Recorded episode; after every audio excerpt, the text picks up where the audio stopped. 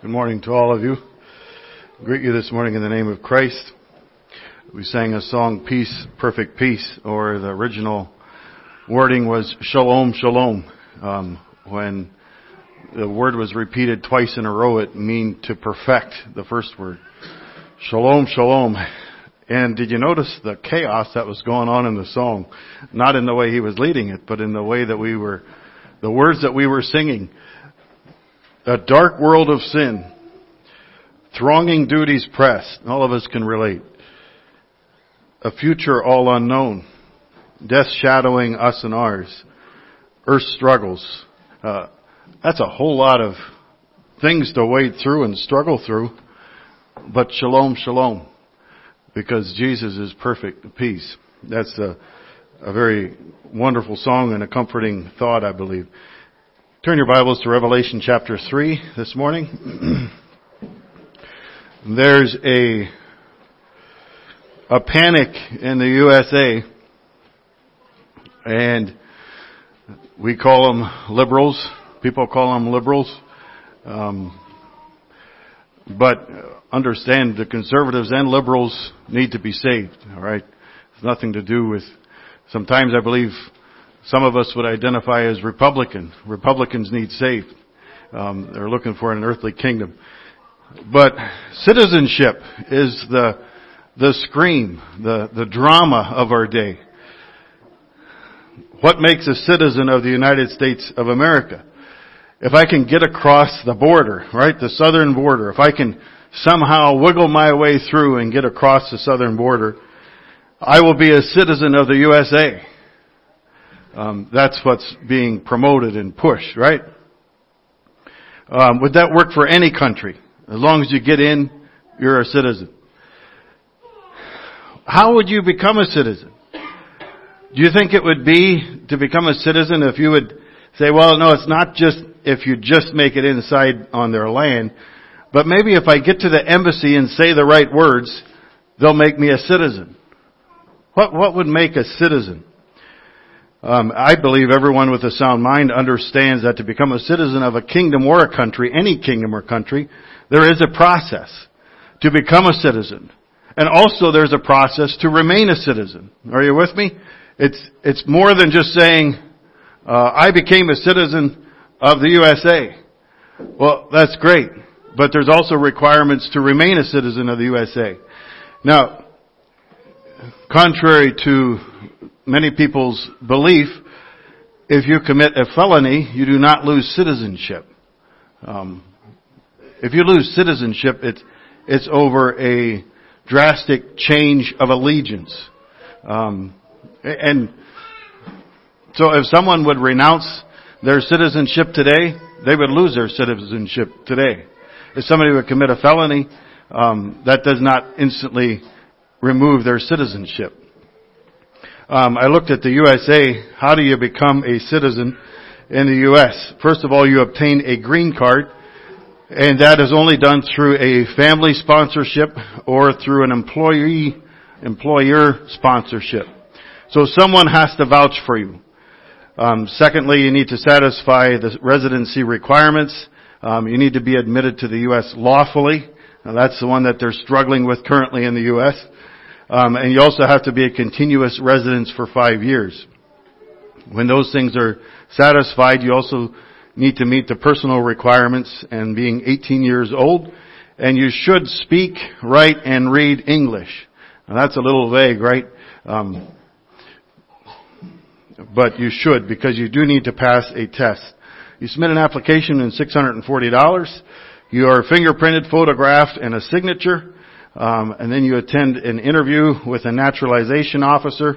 And then after these processes, six steps, the final step is if you pass that test, you swear an oath of allegiance. I hereby declare an oath, on oath, that I absolutely and entirely renounce and abjure all allegiance and fidelity to any foreign prince, potentate, state, or sovereignty, of whom or which I have heretofore been subject or been a subject or citizen, that I will support and defend the Constitution and laws of the United States of America against all enemies, foreign and domestic, that I will bear true faith and allegiance to the same, that I will bear arms in behalf of the United States when required by law, that I will perform non-combatant services in the United, in the armed forces of the United States when required by the law, that I will perform work of national importance under civil, civilian direction when required by law. They put a lot of required by laws to give room for conscientious objectors. But you're going to be of service to your country is, is the commitment, is the oath. and that I take this obligation freely without any mental reservation or purpose of evasion, so help me God. A citizen. The citizenship can be, we can, there's anyone in the world can be naturalized as a U.S. citizen. Um, in the U.S., your citizenship can also be annulled.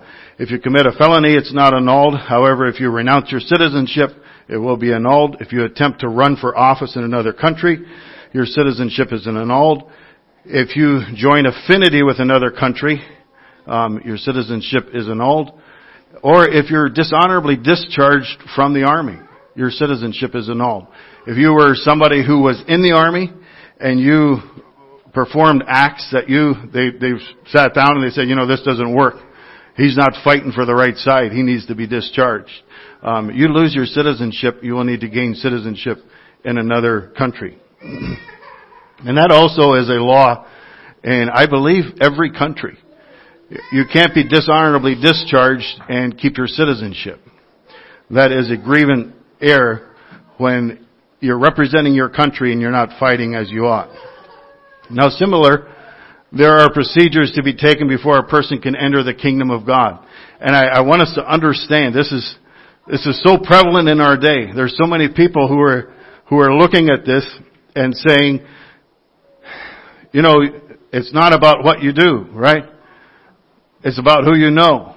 It's about how you enter. Are, are you a citizen? Have you become a citizen? And it is absolutely essential that we become a citizen in the kingdom of God, but it's also absolutely essential that we understand there's requirements in the citizen, to be a citizen of the kingdom of God. Because we get lackadaisical, I believe, in citizenship. We, we don't, and we as non-resistant Anabaptists, I believe we don't quite understand being intentional and intense about representing the country that we represent. And that's not the United States, that's the kingdom of God. I say that to read in Revelation chapter 3. We're talking about the church of Sardis this morning. The church of Sardis was part of the Roman Empire. It was the capital city of Lydia. And the Spirit was grieved with the people at Sardis. Um, now, understand this before we read. They were Roman citizens. Now, a Roman citizen had incredible benefits. Even Paul appreciated his Roman citizenship. Uh, there was a lot of benefits. And to renounce or to be dishonorably discharged would have been the last thing on their list to do. They absolutely loved being a Roman citizen. And these are the people that he writes to, Revelation chapter 3, and starting at verse 1. Under the cha- angel of the church in Sardis write, These things saith he that hath the seven spirits of God, and the seven stars. I know thy works. Thou hast the name that thou livest, and art dead. Be watchful. Strengthen the things which remain, that are ready to die, for I have not found thy works perfect before God. Remember therefore how thou hast received, and heard and hold fast and repent. If therefore thou shalt not watch, I will come on thee as a thief, and thou shalt not know what hour I come upon thee. Thou hast a few names in Sardis which have not defiled their garments. They shall walk with me in white, for they are worthy. He that overcometh the same shall be clothed in white raiment, and I will not blot out his name out of the book of life. But I will confess his name before my Father and before his angels. He that hath an ear, let him hear what the Spirit saith unto the churches. you know, you look at the, this place called Sardis. They were proud of being a Roman citizen. The worst thing that could happen to them, really, is if their name was blotted out on their citizenship in Rome. They, they would have feared that greatly. And that's the very thing Jesus says, look into the kingdom that you're part of in the kingdom of heaven. And what if I need to blot your name out in the kingdom of heaven, in, in my book? this also is a city that two times the citadel, or we would say uh, the fort, um, the castle that was protecting this city, it was overthrown two times. And this was an incredibly fortified place, uh, the citadel was. The way it was overthrown was two times the sentries or the guards fell asleep. And because they fell asleep, the other people came in and invaded and took over and conquered. Two times they fell asleep. Now, I'm not trying to infer that we're falling asleep here and it, it it's more than uh, getting sleepy after a hard day's work and we're coming and we're sitting down, or after a hard week's work and we're sitting down and relaxing. This sleepiness was a, was a spiritual sleepiness that he's addressing. It's being, you're, you're not being careful anymore. You're, you're not being watchful. You're not being alert at the spiritual life that you've embraced. I find it interesting that he refers to that. Therefore thou shalt, in verse 3, thou, thou shalt not watch, I will come on thee as a thief, and they shall not know what hour I will come upon thee. It's a very city that was taken over because of that in a physical sense, and Jesus is comparing it to the spiritual as well.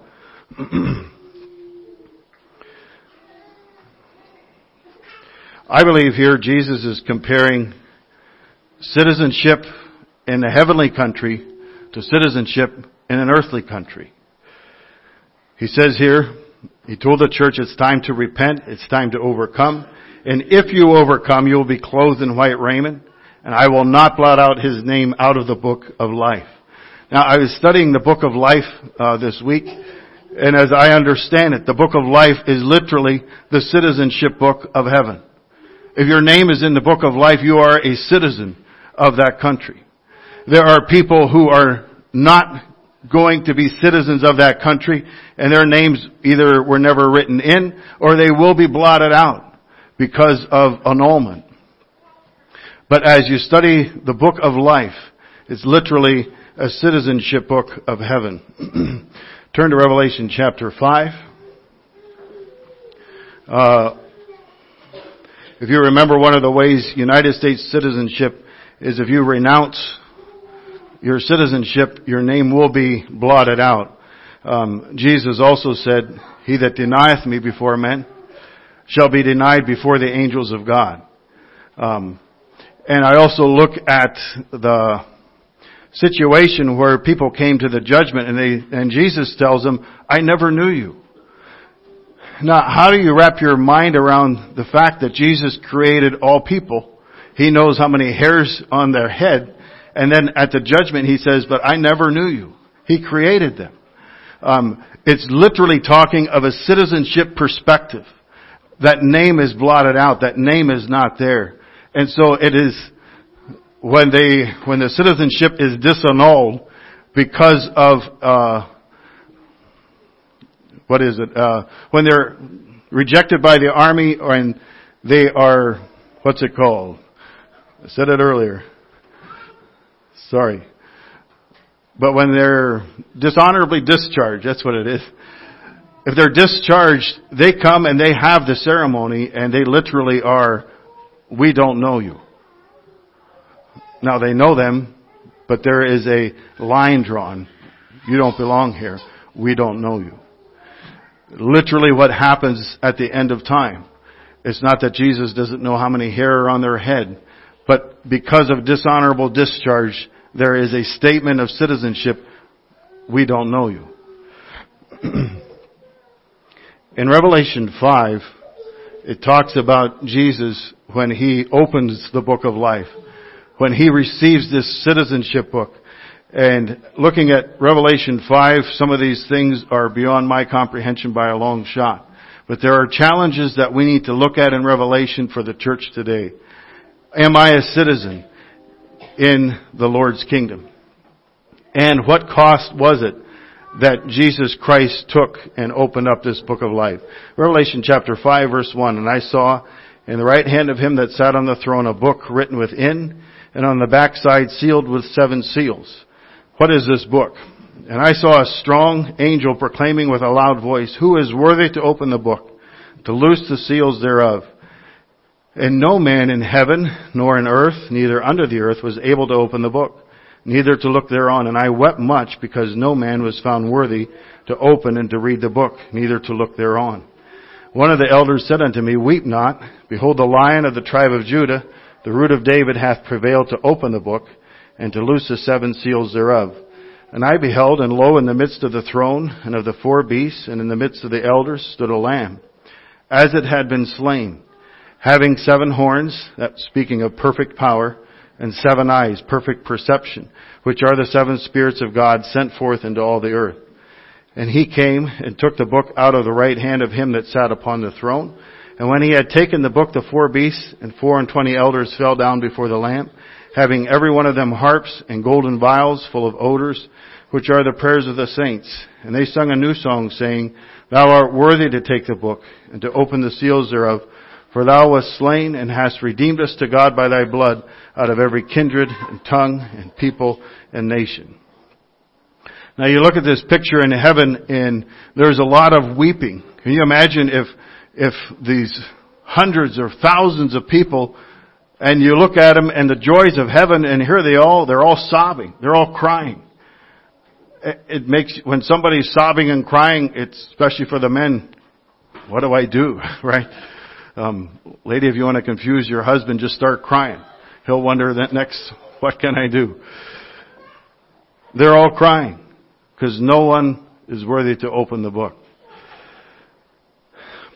But then the lamb steps forward and it says, as it had just been slain. So it points to a timeline.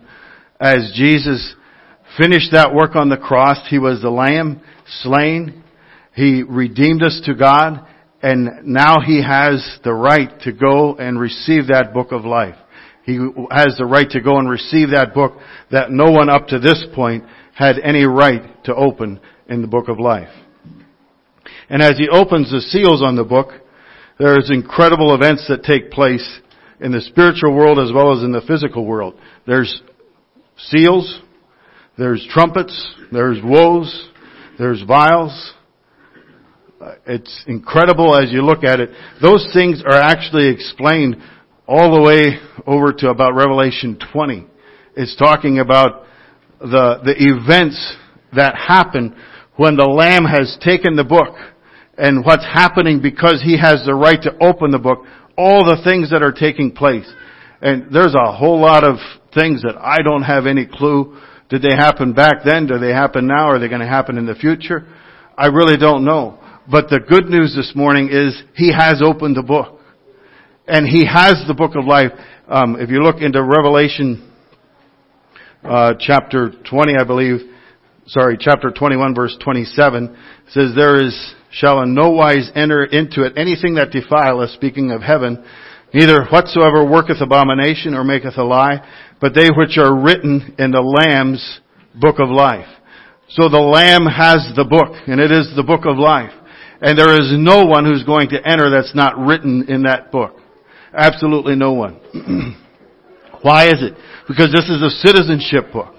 This is a book that if your name is there, you're a citizen of that heavenly country. now I want to look at a couple of these things of, uh, turn to Revelation chapter 17. How do we get our name in the book of life? How does our name remain in the book of life? There's no question in scripture that it lays out a plan for us and our names to be in the book of life. There's no question in scripture that our names can be blotted out of the book of life. There are requirements that are required for the citizenship in heaven. Revelation 17:7 And the angel said unto me, Wherefore didst thou marvel? I will tell thee the mystery of the woman and of the beast that carrieth her, which hath the seven heads and ten horns. The beast which thou sawest, and is not, and shall ascend out of the bottomless pit, and go unto perdition. And they that dwell on the earth shall wonder, whose names were not written in the book of life from the foundation of the world, when they behold the beast that was, and is not, and yet is. I got a question for you. How many of you think this sounds like predestination? Anybody? Notice what it says. All they that dwell on the earth shall wonder whose names were not written in the book of life from the foundation of the world. What's it saying? Now, we can look at that scripture and we can say, well, what do I want it to say? Let's go with that, right? Let's start there first and then we'll get to where we want to be. But what is it literally saying? Um, does that mean at the beginning of time, God has opened a book and He looked at us even before we were born and saying, you're out, you're in, you're out, you're in, you're in, you're out. Before we had one act, uh, long before we were even born. I'll pick that one. I'll pick that one. I don't want that one.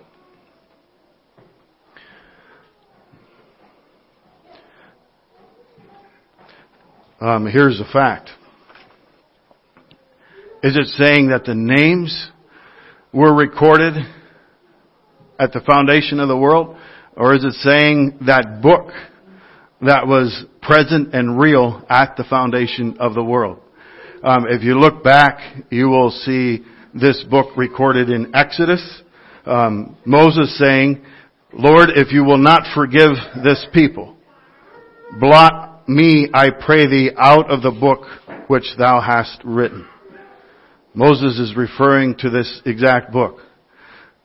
Um, you look in the book of Daniel, chapter 12, and he's speaking of the end times, and he says, At that time Michael shall stand up, the great prince which standeth before the children of thy people, and there shall be in the time of trouble such as never was since there was a nation, even to that same time, and at that time thy people shall be delivered, and every one that shall be found written in the book. So Moses knew of this book and Daniel knew of this book. Um, my understanding as I look at this, it's not speaking of names that were written at the foundation, but it's speaking of the book that was real at the foundation of the world. Else, we can't have John 3.16.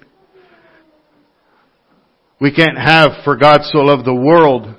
It doesn't say for God so loved the names written in the book of life and only those names that were preordained before the foundation of the world. He loved those and gave his son for them. It says God so loved the world, the very people, us who rejected him, Gentiles, the no goods. He sent his son to redeem us, to be citizens of this heavenly country that whosoever believeth in him shall not perish, but have everlasting life. It doesn't say those who were destined to perish, they're going to perish. It says those who were destined to perish. Alright, those who were not, shouldn't be in the book. Because of Jesus Christ, they can be in the book. They can become citizens of heaven. Second Peter 3 9, the Lord is not slack concerning his promise, is long suffering, not willing that any should perish, but that all should come to repentance. I believe it's good to understand initially and importantly, our names are not just a given. From the foundation of the world, your name is, you're either in or you're gonna be out. It is by choice when we choose Jesus Christ, we can be part of the citizenship in heaven.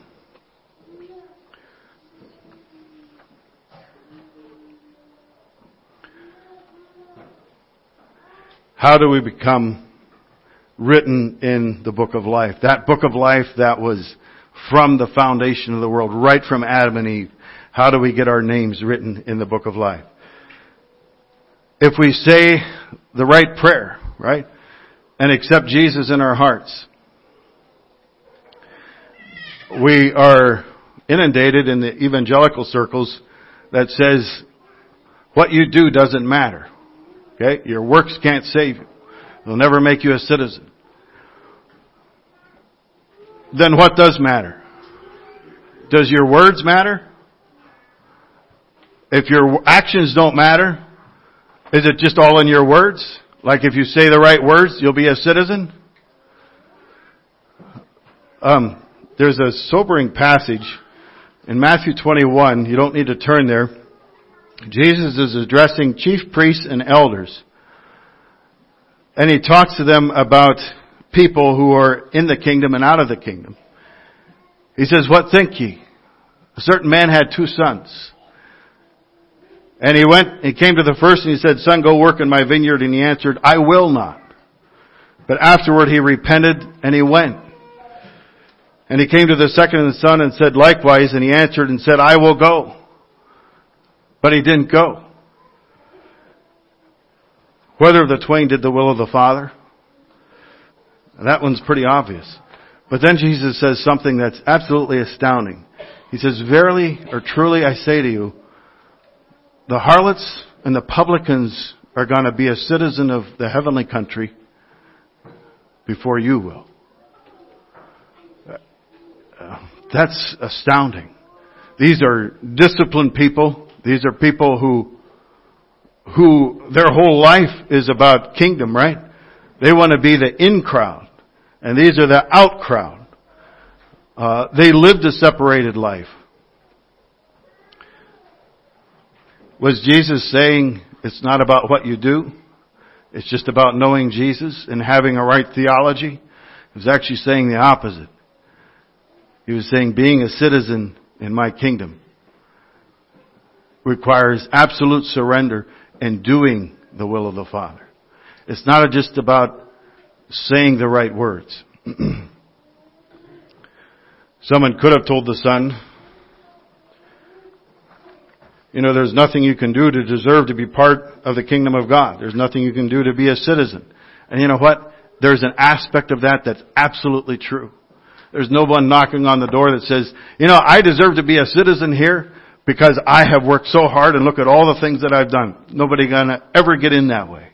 It's only by the sponsorship, as you would say in the U.S., by Jesus Christ who has paid the debt that we can be a citizen of that heavenly country. There's no one that can say, I belong here and you, you really deserve me here.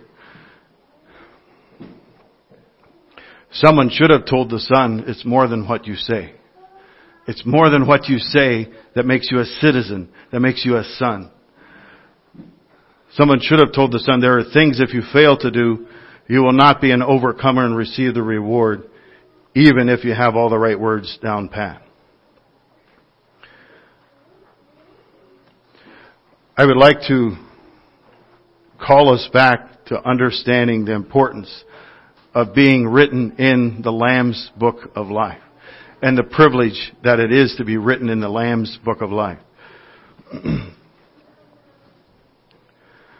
I believe the testimony of ourselves and in modern circles, the teaching on how we enter the Lamb, the Lamb's Book of Life has changed from the New Testament. I believe for ourselves, we don't consider it the privilege that it really, really is. We were born in a good home.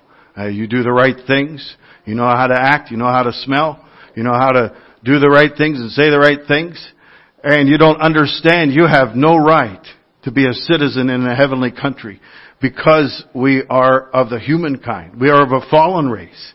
We don't understand the privilege, and because we don't understand the privilege, we're not reaching out to try to help them who are perishing, that are not citizens, and trying to call them into, hey, you can be a citizen of a heavenly country. Because we lost sight of the privilege it is to be a citizen. I believe that's our struggle, one of our struggles. But then also, how do we get our names written in the book of life? In the book of Acts, right at Pentecost, um, Peter stood up and preached a message. And the people said, what shall we do? Okay, we want to be part of us. We want to be a citizen in that country. What shall we do? Peter had four things. Repent, be baptized, receive the remission of sins, receive the gift of the Holy Spirit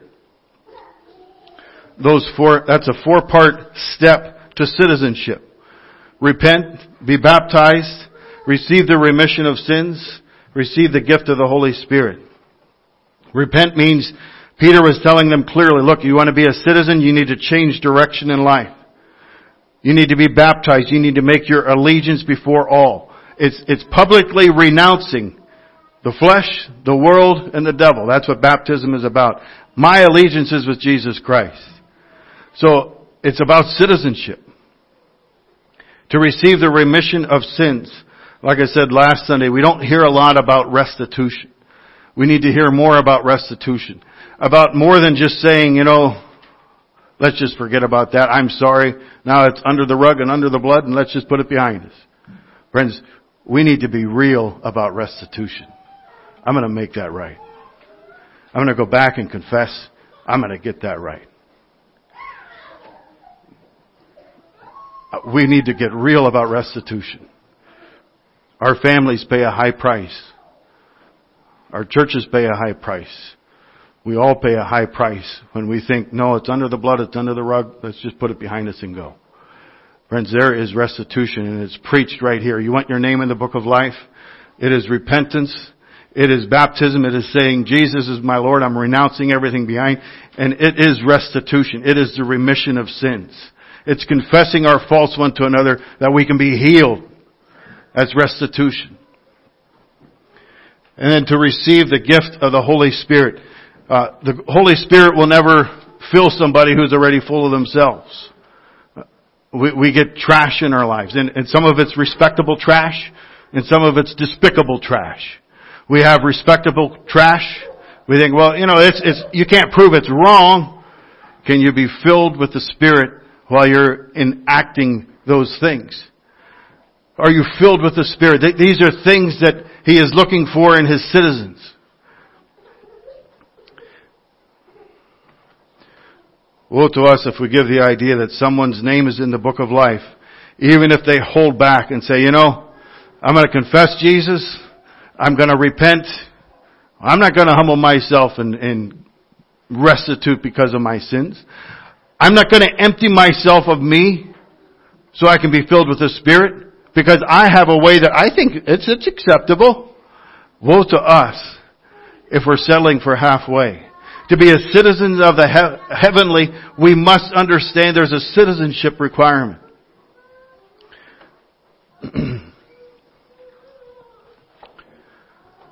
there's no one here who would agree with the thought of, you know, as long as you can get across the Mexican border and into the U.S., you should be a citizen. That's, that should just do it. And there's also no one here who would say, you know, as long as you can get past this, Jesus, come into my heart. I want to be a Christian. As long as you get past that line, you're a citizen. Forever and always. It's more than just crossing a border. Citizenship, there's requirements to get in. There's requirements to maintain. And understand this fact. It, it's not about if you create, if you commit a felony, you're thrown out, right? No more you are a citizen of the heavenly. I believe Jesus also has, like we would in our country, a citizenship record of what we have done, but it's not just based on, hey, one felony and you're out. It's not just based on two felonies you're out. It's as a citizen, we are here and we're willing to repent. We're willing to be restituted. We're willing to be filled with the Spirit because we're a citizen of the heavenly. The book of First John was also written because of this very fact. There were many people who were claiming to be citizens of the heavenly country, but their lives were a sham. Now, they probably had the right answers for how everybody else should live.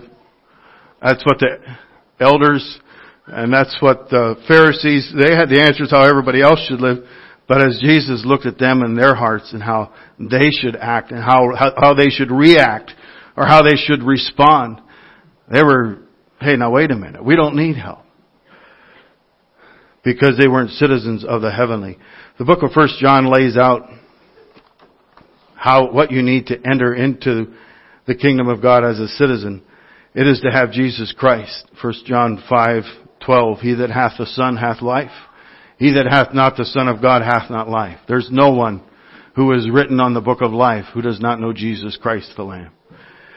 But it also says, he that saith, I know him and keepeth not his commandments is a liar. The truth is not in him. Um, citizenship requirement.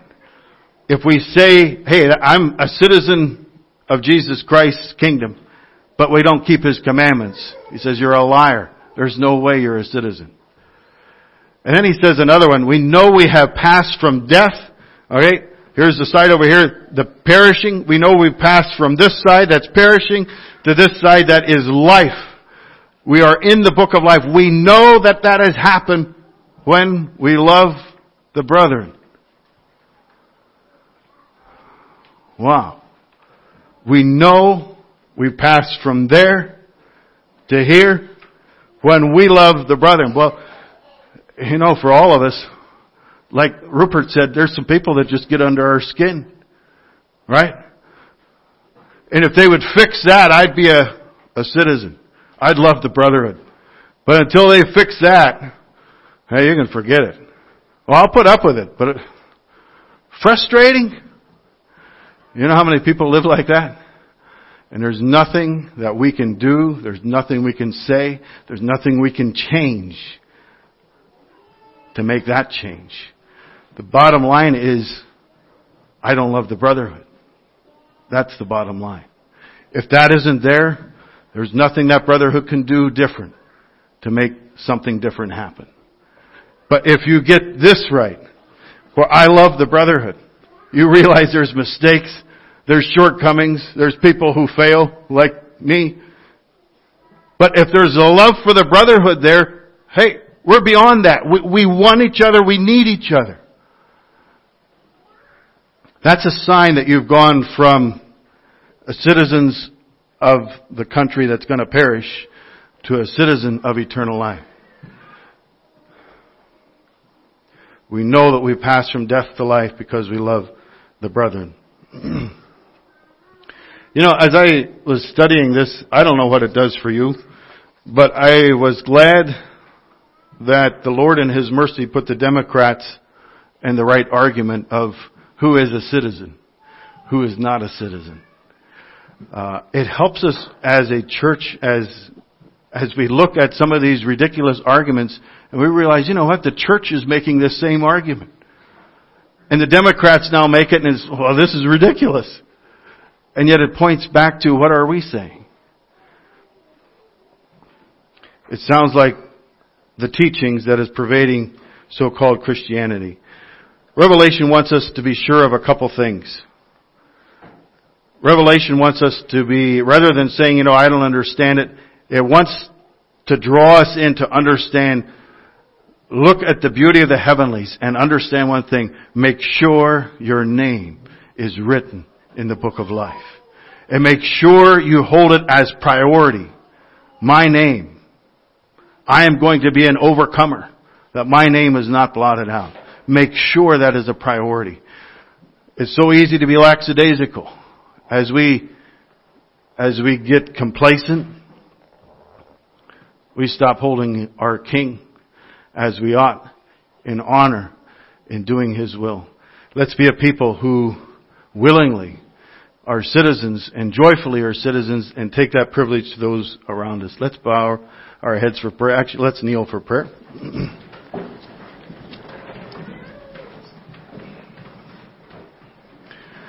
Lord, I thank you for the privilege we have of citizenship. Lord, we can't enter by some great works that we have done. It's only by the blood of Jesus Christ that has made that way. That we don't have to be in the realm of the perishing. We can look forward to that day as citizens of the kingdom of heaven. I pray, Lord, for each soul here. I pray, Lord, that they would truly desire and long to be a citizen if they're not. And help us, Lord, as your people, to be citizens who you don't look at and say, do I need to blot their name out of the book of life? Help us, Lord, to be a people that represent our King well and that truly exalt Jesus Christ for he is worthy. In whose name we pray. Amen.